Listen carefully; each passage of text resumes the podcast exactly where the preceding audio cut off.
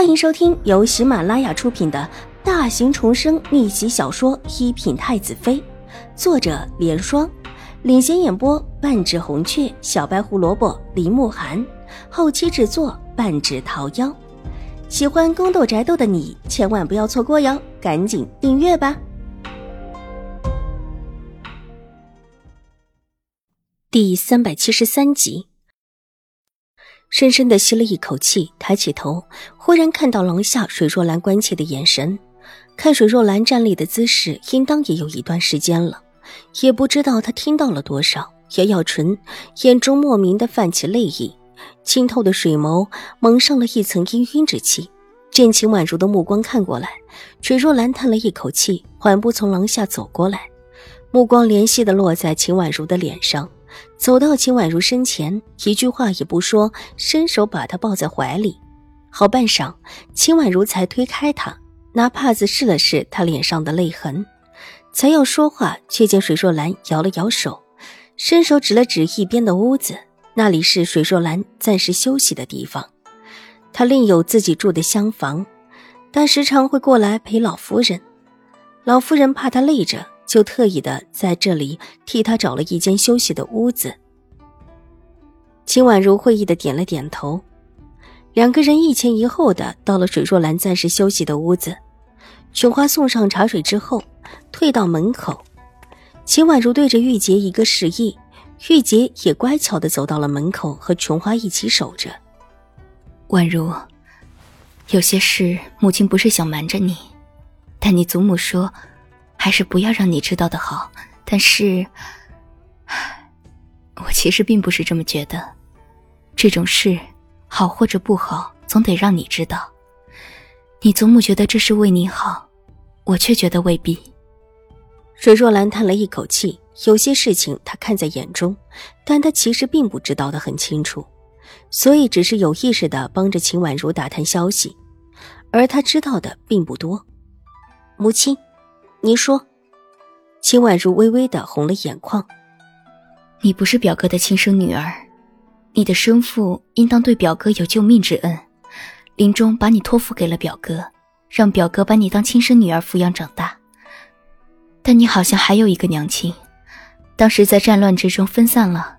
至于其他的，母亲一时打探不出来。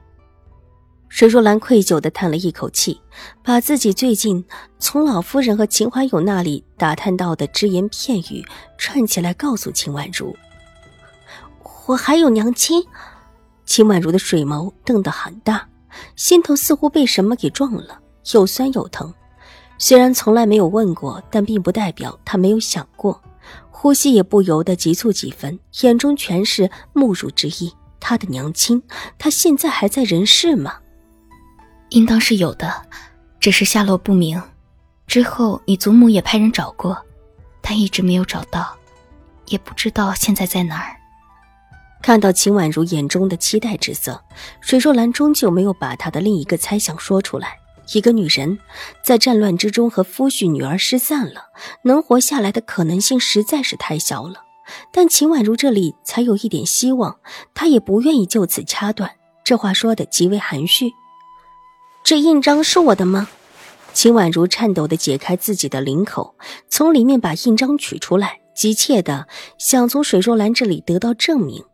水若兰看了看他的印章，无奈的对着一脸渴望的秦婉如摇了摇头：“这印章我不知道，以前也没见过。但是那件凤华琉璃盏似乎跟你有关。那天狄氏要你祖母把凤华琉璃盏拿出来的晚上，你祖母对我叹息说。”狄氏太过于贪心了，说那琉璃盏原本是你的，那凤华琉璃盏也是我的。这是秦婉如真的没有想到，当时楚留臣可是向他讨要的。对，就是你的。你或者可以想法子去问问这凤华琉璃盏的事情，从这上面也有可能找到当年的人和事。至于其他的，你祖母说她也不太清楚。当年发生了什么事情，水若兰是真的不清楚。那时候正巧是水若兰出嫁那段时间，回来时秦婉如已经在了。她甚至不知道秦婉如是不是秦怀勇亲生的。而之前老夫人给出的解释，也是说秦婉如之前一直养在府外，最近才回来。至于其他的，老夫人则是没有多说。从水若兰的屋子里出来，秦婉如也没有回自己的屋子，对老夫人说了去看看寺中紫竹林的借口，就带着玉洁往院外走。他走没多久，祁荣志也找了一个类似的借口，带着春意跟着出了院门。至于春熙，则悄无声息的下了山。皇祖母看到了。